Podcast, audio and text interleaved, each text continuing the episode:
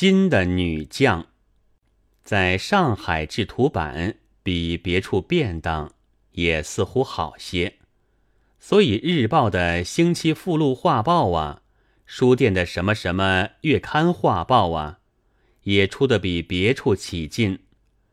这些画报上，除了一排一排的坐着大人先生们的什么什么会、开会或闭会的纪念照片而外，还一定要有女士。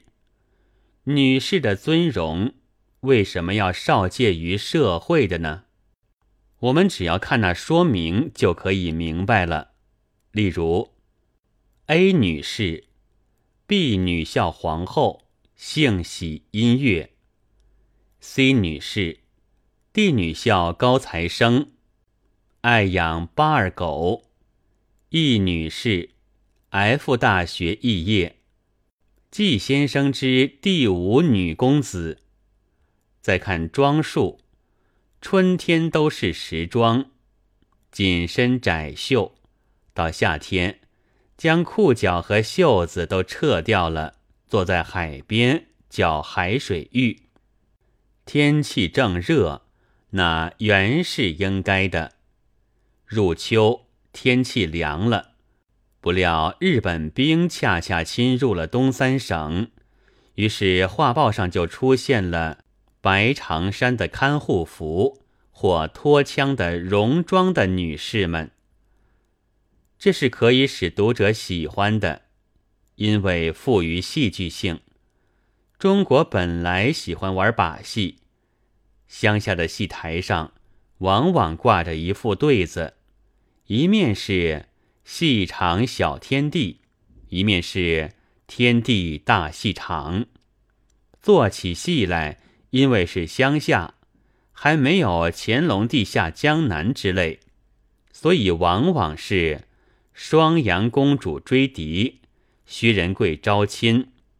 其中的女战士，看客称之为女将。她头插雉尾，手执双刀，或两端都有枪尖的长枪。一出台，看客就看得更起劲。明知不过是做做戏的，然而看得更起劲了。练了多年的军人，一声鼓响。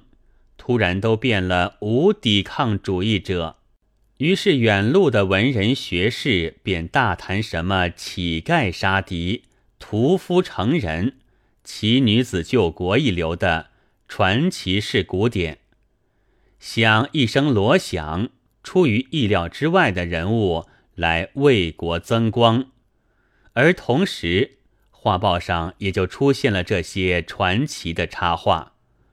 但还没有提起剑仙的一道白光，总算还是切实的。